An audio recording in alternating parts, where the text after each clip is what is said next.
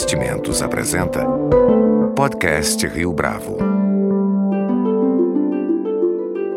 Conheça o Portfólio Rio Bravo, uma carteira de investimentos só sua, só na Rio Bravo. Para informações, entre em contato via investimentos@riobravo.com.br ou 3509-6620. Este é o podcast Rio Bravo, eu sou Fábio Cardoso. No ano de 2017, o setor da agropecuária teve um papel fundamental no resultado da economia brasileira. Sobre esse setor, aliás, já não é de hoje que a atuação da empresa brasileira de agropecuária, a Embrapa, tem sido elementar não somente ao produtor rural, mas também a outros setores da cadeia produtiva no Brasil. Para falar a respeito do momento da empresa e dos desafios para o ano de 2018, nosso entrevistado de hoje no podcast Rio Bravo é Maurício Antônio Lopes, presidente da Embrapa.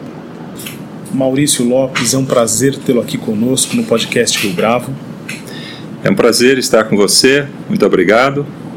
Maurício, é inegável a importância da agropecuária para o país. No ano passado, por exemplo, os números foram bastante significativos a esse respeito.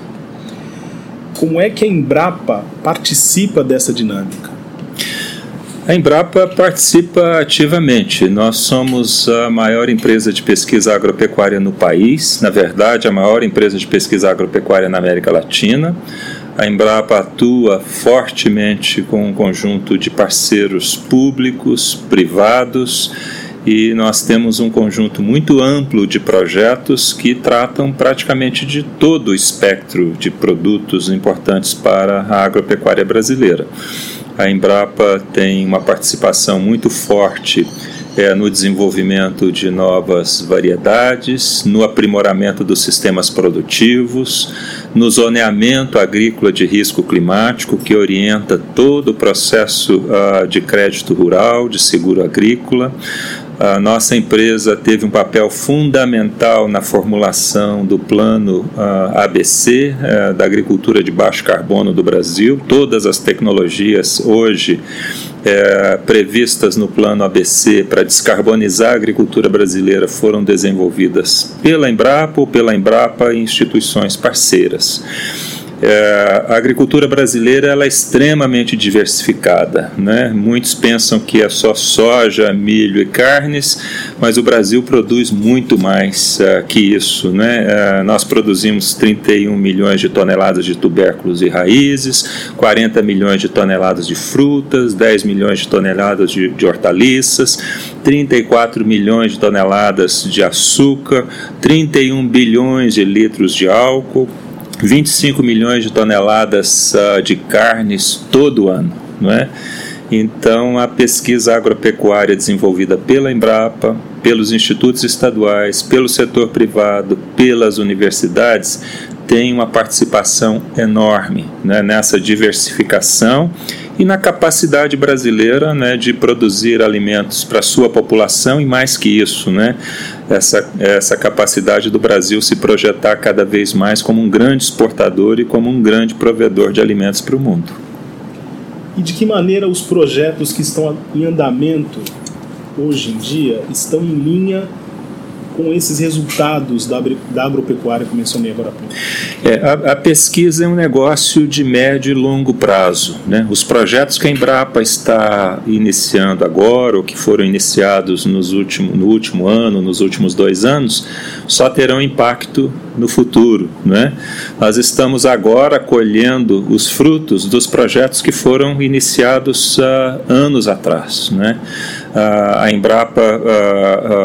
Praticamente todo ano nós uh, lançamos novas variedades uh, de plantas, uh, entregamos novos métodos para controle de pragas e doenças, fazemos o zoneamento agrícola de risco para novas culturas importantes. Por exemplo, nesse momento, a Embrapa está ajudando os nossos produtores a, a, a aprender a produzir grão de bico e lentilha. Por quê?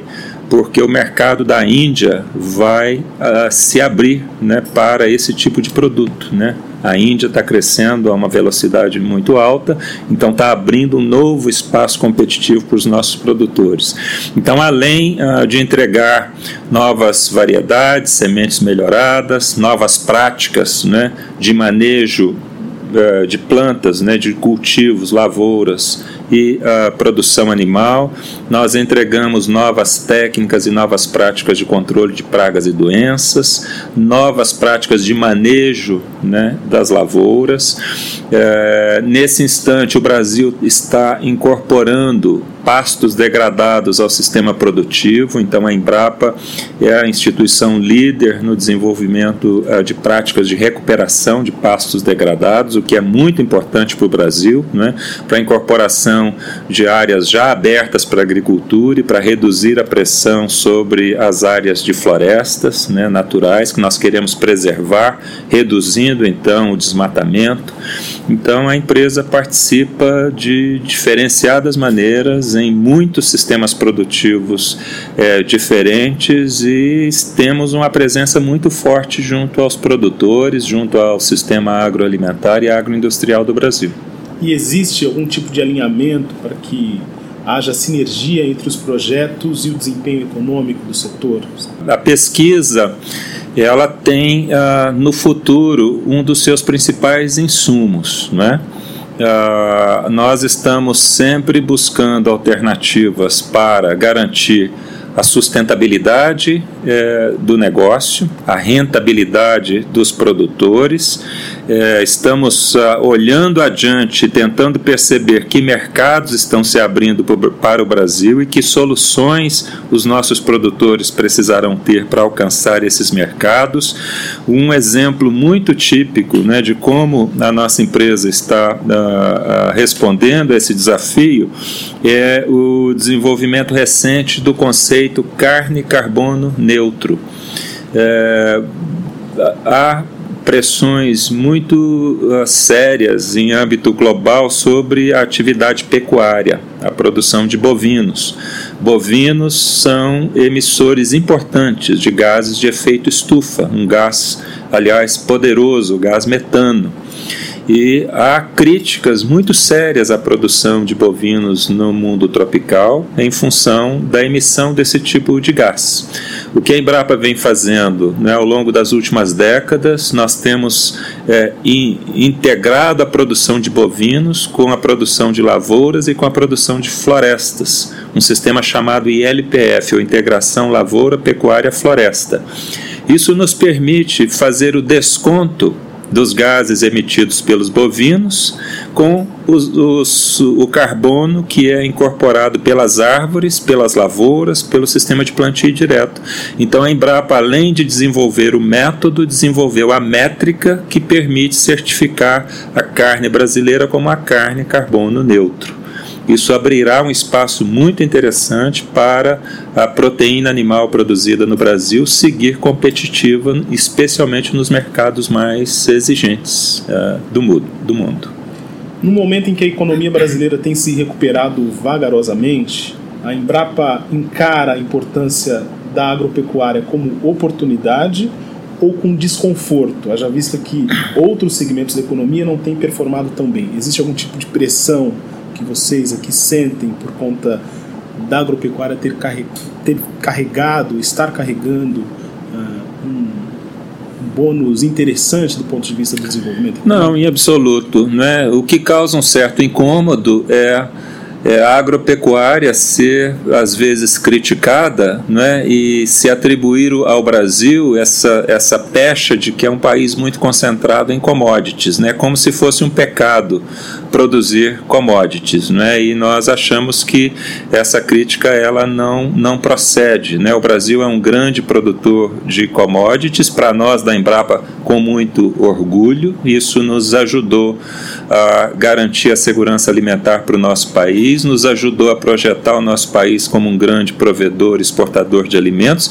e mais, nos ajudou a fortalecer a indústria brasileira. A indústria brasileira pode estar passando por dificuldades em muitos aspectos, mas o efeito da produção primária das grandes commodities no setor industrial é muito marcante. Você imagina né, é, que o crescimento da agropecuária brasileira é, produziu de demanda para o setor metal mecânico, para o setor da transformação digital agora, com a agricultura de precisão. Imagina quantos caminhões, quantas, é, quantos trucks, quantos tratores, quantos pneus uh, quantos motores né, são necessários para fazer rodar uma agricultura tão potente quanto a agricultura brasileira.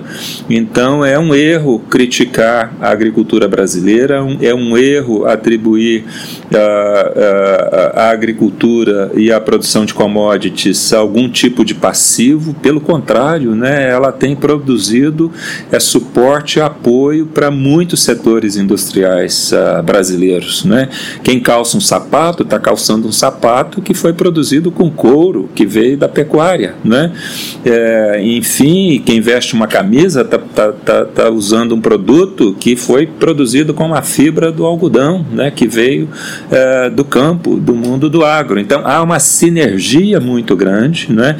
Talvez a produção primária do Brasil uh, uh, chegue a algo como 5, 6% do PIB brasileiro, mas quando você vê os encadeamentos né, dessa produção primária na indústria, nós chegamos a muito perto de 20, 25, 24% do PIB brasileiro, um quarto do PIB brasileiro, e isso é de uma ação combinada entre a produção do campo e a produção industrial. Né? Então, essa sinergia existe, ela seguirá existindo cada vez mais forte para o futuro. E nós aqui, eu repito, da Embrapa, dizemos que o Brasil é um grande produtor agropecuário de commodities, é, com muito orgulho, na verdade. Em relação às iniciativas recentes da Embrapa, uh, no tocante às soluções tecnológicas, uh, quais exemplos você poderia mencionar para a gente?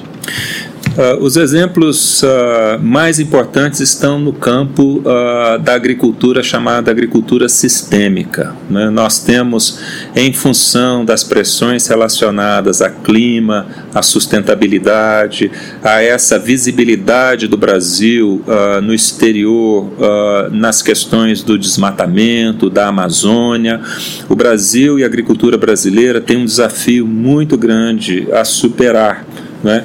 Nós temos que é, partir para a implementação do chamado Código Florestal Brasileiro, né, que coloca como exigência a conservação de florestas naturais nas propriedades privadas, a redução do desmatamento ilegal. Né, isso faz com que nós caminhemos na direção de uma agricultura mais integrada, né, para economizar terra, né, para ocupar os espaços uh, que estão abertos com uma agropecuária de baixa eficiência então a Embrapa tem colocado muita ênfase né, no desenvolvimento de uma agricultura brasileira mais sistêmica, mais integrada. Nós já chegamos a cerca de 12 milhões de hectares no Brasil uh, de sistemas de integração lavoura-pecuária, lavoura-pecuária-florestas. Tá? Essa é uma grande ênfase para nós, adaptar esses métodos para as várias realidades, para os vários biomas é, do Brasil e desenvolver uma agricultura mais sistêmica, menos impactante para o ambiente, com a menor emissão de gases. Uma outra frente importante que a Embrapa tem atuado é no sentido de agregar valor, diversificar e especializar a agricultura brasileira. Não é?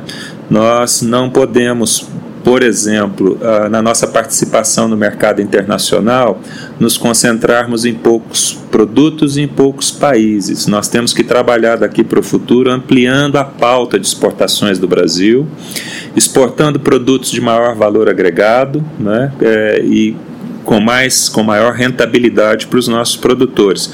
Eu te dei o exemplo do grão de bico e das lentilhas, né? Nós estamos desenvolvendo variedades, sistemas produtivos para dar para os nossos agricultores essa alternativa de diversificação. Um exemplo, né? Mas então, nós temos vários outros exemplos de uh, busca de uh, alternativas de agregação de valor, diversificação e especialização da agricultura brasileira. Uma outra frente muito importante que a empresa tem atuado é na gestão de riscos.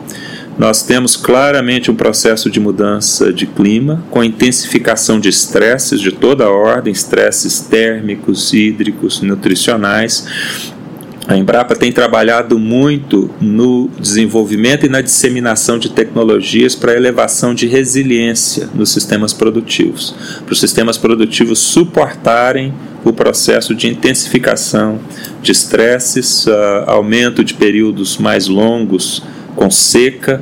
Nós estamos usando melhoramento genético, as práticas de manejo, a disseminação do plantio direto, do próprio sistema de integração lavoura-pecuária e lavoura-pecuária-floresta, é, da introdução de braquiária nos sistemas produtivos para garantir cobertura do solo, redução de evaporação, reciclagem de nutrientes. São inúmeras práticas e técnicas que a empresa vem utilizando para uh, ajudar os agricultores a gerir o risco que é inerente ao negócio. A agricultura é uma indústria céu aberto, portanto, muito exposta a riscos e a riscos que estão aumentando em função do processo de mudança de clima.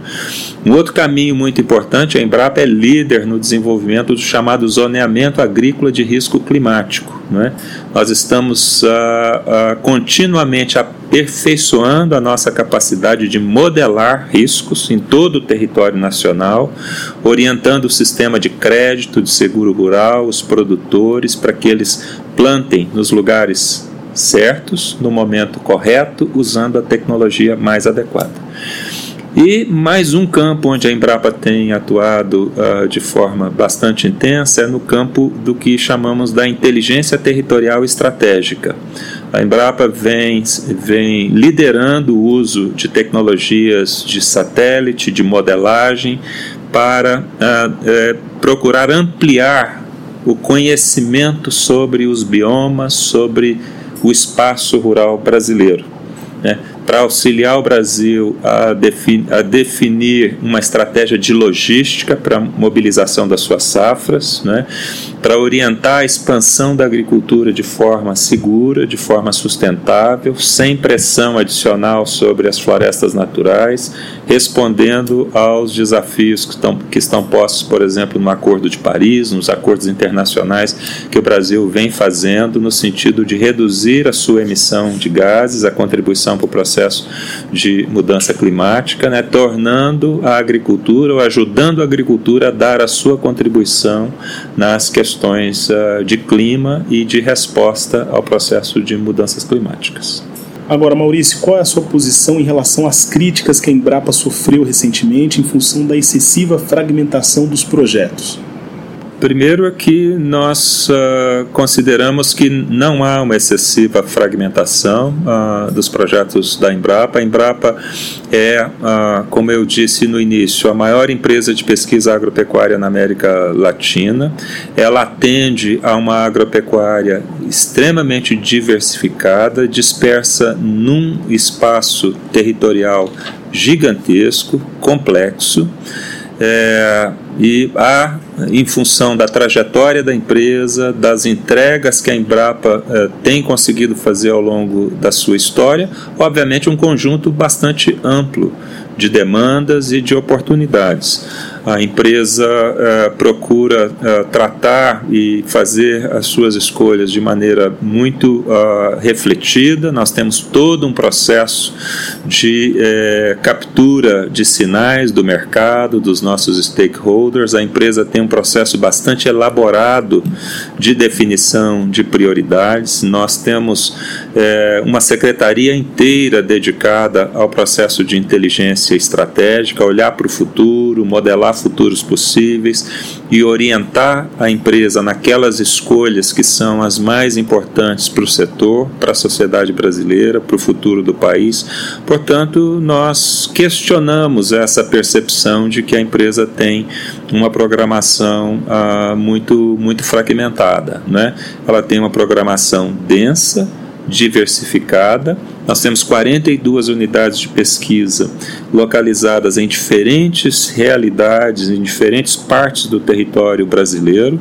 É, a empresa tem ah, como missão responder aos desafios da agricultura feita nesse território muito diverso, muito complexo, portanto, é impossível para uma instituição como a empresa, com a história que ela tem e com a responsabilidade que ela tem, ter uma programação extremamente reduzida uh, ou uh, uh, com um, uma visão de futuro pobre. Né? Nós entendemos que a empresa né, está bem é, a despeito do momento de dificuldade, da carência de recursos, nós temos procurado é, ampliar as nossas parcerias, né, é, público-privadas, nacionais e internacionais, no sentido de superar a carência de recursos públicos, de recursos de tesouro, através da busca de parcerias e, e recursos uh, de outras fontes, né, para que a empresa siga. Uh, levando a sua programação de pesquisa e inovação e siga dando as respostas que a sociedade espera dela. Mas a mudança de 15 para 6 áreas administrativas, de certa maneira, foi uma reação a essas críticas ou era algo que já estava no radar da empresa? Não, na verdade, esse é um processo de mudança que foi iniciado ainda em 2000 2016, com a aprovação da chamada uh, Lei de Integridade das Estatais. É, nós tivemos uma série de mudanças uh, e de orientações dos órgãos de controle, do, do, do, Ministério ao qual estamos vinculados, o Ministério da Agricultura, o Ministério do Planejamento e a Secretaria que faz o acompanhamento das empresas estatais. A Embrapa vem desde 2016 num processo de revisão, de atualização e de fortalecimento da sua uh, infraestrutura e da sua gestão e essa mudança uh, na conformação, na sua arquitetura institucional e na sua gestão é decorrência desse processo, né? um processo de mais longo prazo. O que a empresa eh, está fazendo, na verdade, é o que ela faz há, muito tempo. A Embrapa é uma empresa que é de 45 anos, vamos completar 45 anos em abril, que ela vem ao longo da sua história passando por ajustes, por modulações, por reconversões, para se ajustar ao ambiente extremamente mutável que é o ambiente de ciência, tecnologia e inovação. Mais recentemente, a gente vê que a ciência está passando por mudanças muito profundas. Né? Nós temos a transformação digital, agricultura de precisão, né? uma série de inovações chegando ao campo, né? e a empresa precisa né, fortalecer a sua gestão, fortalecer o seu desenho institucional, a sua arquitetura institucional, para se adequar e se adaptar a esse mundo extremamente mutável e desafiador que é o mundo da ciência da tecnologia e da inovação. E nessa dinâmica, qual é a importância da parceria com a iniciativa privada? É, você mencionou isso agora há pouco. É, é intenção da Embrapa buscar mais vínculos com esse setor agora em 2018, mais do que já vem desenvolvendo nos últimos anos? É, na verdade, a, empresa, desde o seu nascedouro, ela buscou uma interação muito forte com o setor produtivo. Nós somos uma empresa tecnológica, né? O, o, grande objetivo da empresa é gerar conhecimento, informação que precisa fluir para o ambiente privado, né, para as empresas privadas, para os produtores e ali se transformar em inovação. Então, não é novidade para a Embrapa a relação público-privada, a relação com as empresas. Eu te dou um exemplo: nós já há quase 20 anos temos uma grande parceria, uma grande plataforma com cerca de 30 empresas privadas que comercializam todas as variedades de pastagens que a Embrapa desenvolve. A Embrapa é a principal desenvolvedora de uh, variedades de pastos. Né? O Brasil é um grande produtor, uh, é, é, tem uma pecuária muito forte e essa pecuária é praticamente toda feita sobre tecnologias desenvolvidas pela Embrapa. E uh, essa relação ela se dá é, com a Embrapa desenvolvendo conhecimento, as novas variedades, as empresas privadas recebendo esse material e levando esse material ao mercado com as suas estratégias de marketing, de transferência tecnológica. Ao longo dos últimos anos, essa relação vem se intensificando, a Embrapa vem aumentando o número de parceiros privados. Mais recentemente, nós estamos buscando mecanismos inovadores para fortalecer essa, essa relação. A Embrapa, o executivo enviou ao Congresso Brasileiro em 2015 um projeto de lei para autorizar a Embrapa a criar uma empresa chamada Embrapa Tech, é uma SA, uma subsidiária da Embrapa, inteiramente controlada pela Embrapa, que vai dinamizar essa relação da empresa com o setor produtivo.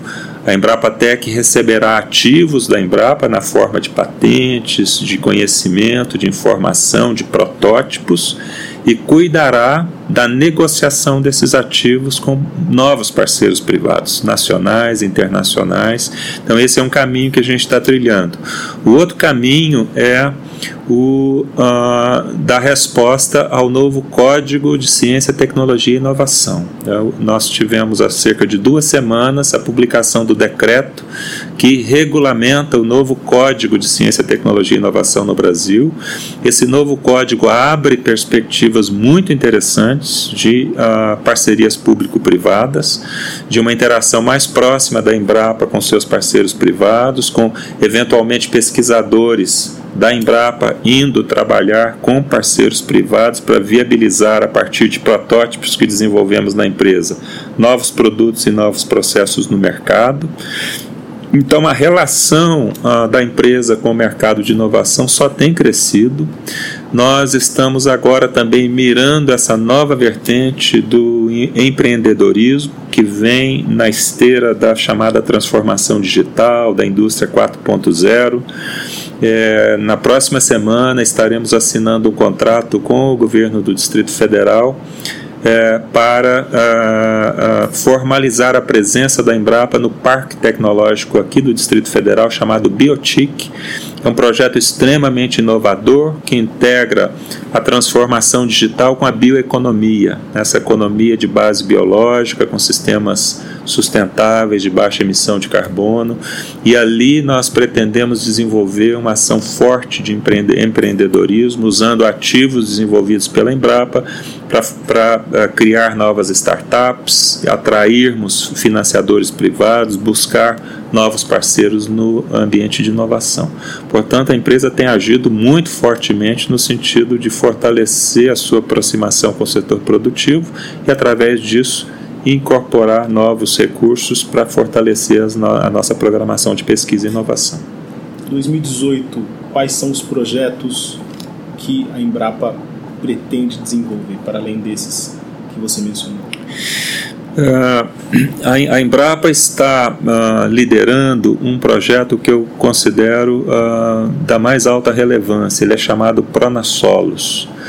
É uma grande coalizão de universidades, institutos públicos para nós fortalecermos o conhecimento sobre os solos do Brasil. O Brasil é um país, ah, como eu disse, muito amplo, muito complexo. O recurso solo ele é fundamental para o futuro da agropecuária brasileira. Manejar bem esse recurso, né? É, e o recurso solo tem uma relação muito forte com outro recurso também muito crítico que é o recurso água. Né? Então, através do, do Pronasolos, que vai ser um programa de longo prazo, nós uh, estamos criando uma grande coalizão para trazer muitas instituições, o governo federal, o setor público e privado, é, para o Brasil fortalecer a base de conhecimento sobre os seus solos e, com isso, promover o manejo uh, sustentável uh, desses solos. Esse, esse é, um, é, é, um, é uma prioridade muito grande para nós uh, aqui no ano de 2000 e, 2018. Como eu disse antes, a regulamentação do Código Nacional de Ciência, Tecnologia e Inovação abre um espaço importante né, para o fortalecimento das parcerias da Embrapa com o setor privado no bojo das mudanças que a Embrapa está fazendo nas suas unidades administrativas, uma uh, mudança muito importante é a consolidação do que nós chamamos de NIT, o Núcleo de Inovação Tecnológica da empresa, no ano de 2018. E, esse vai ser um espaço né, para a empresa fortalecer a sua a presença no mercado de inovação e fortalecer a sua a relação com a, múltiplos parceiros nacionais e internacionais, usando né, o, a, os aspectos do Código de Ciência, Tecnologia e Inovação que eh, nos facilitam a, relação com o, o ambiente privado. A Embrapa está entrando muito nesse ramo uh, dos chamados insumos biológicos. Né? Nós já temos uma história na produção de insumos biológicos com a fixação biológica de nitrogênio na soja. Toda a soja brasileira, 34 milhões de hectares, é cultivada com um produto desenvolvido pela Embrapa, né, que é uma bactéria é, do grupo Rhizobium, que inoculada na semente permite à soja é, absorver todo o nitrogênio que ela precisa do ar. Só essa tecnologia economiza para o Brasil cerca de 13 bilhões de dólares todo ano, que é a economia que vem pelo fato dos produtores não terem que usar o fertilizante nitrogenado na soja. E com uma vantagem adicional, não usando o fertilizante nitrogenado, não há emissão de gás de efeito estufa, o óxido nitroso, que é um gás de efeito estufa muito poderoso. Então é uma tecnologia sustentável que ajuda a produção de soja do Brasil a, a, a dialogar com esse, com esse desafio de descarbonizar a economia e responder aos, aos desafios de, de reduzir os impactos uh, climáticos da agricultura. Então, são lançamentos que a gente acabou de fazer e nós esperamos que uh, esses produtos se consolidem no mercado ao longo desse e dos próximos anos com uh, um impactos muito positivos. Maurício Lopes, muito obrigado pela sua participação, pela entrevista aqui ao podcast Rio Bravo. Foi um grande prazer falar com vocês. Contem sempre conosco. Com edição e produção de Leonardo Testa, este foi mais um podcast Rio Bravo. Você pode comentar essa entrevista no SoundCloud, no iTunes ou no Facebook da Rio Bravo.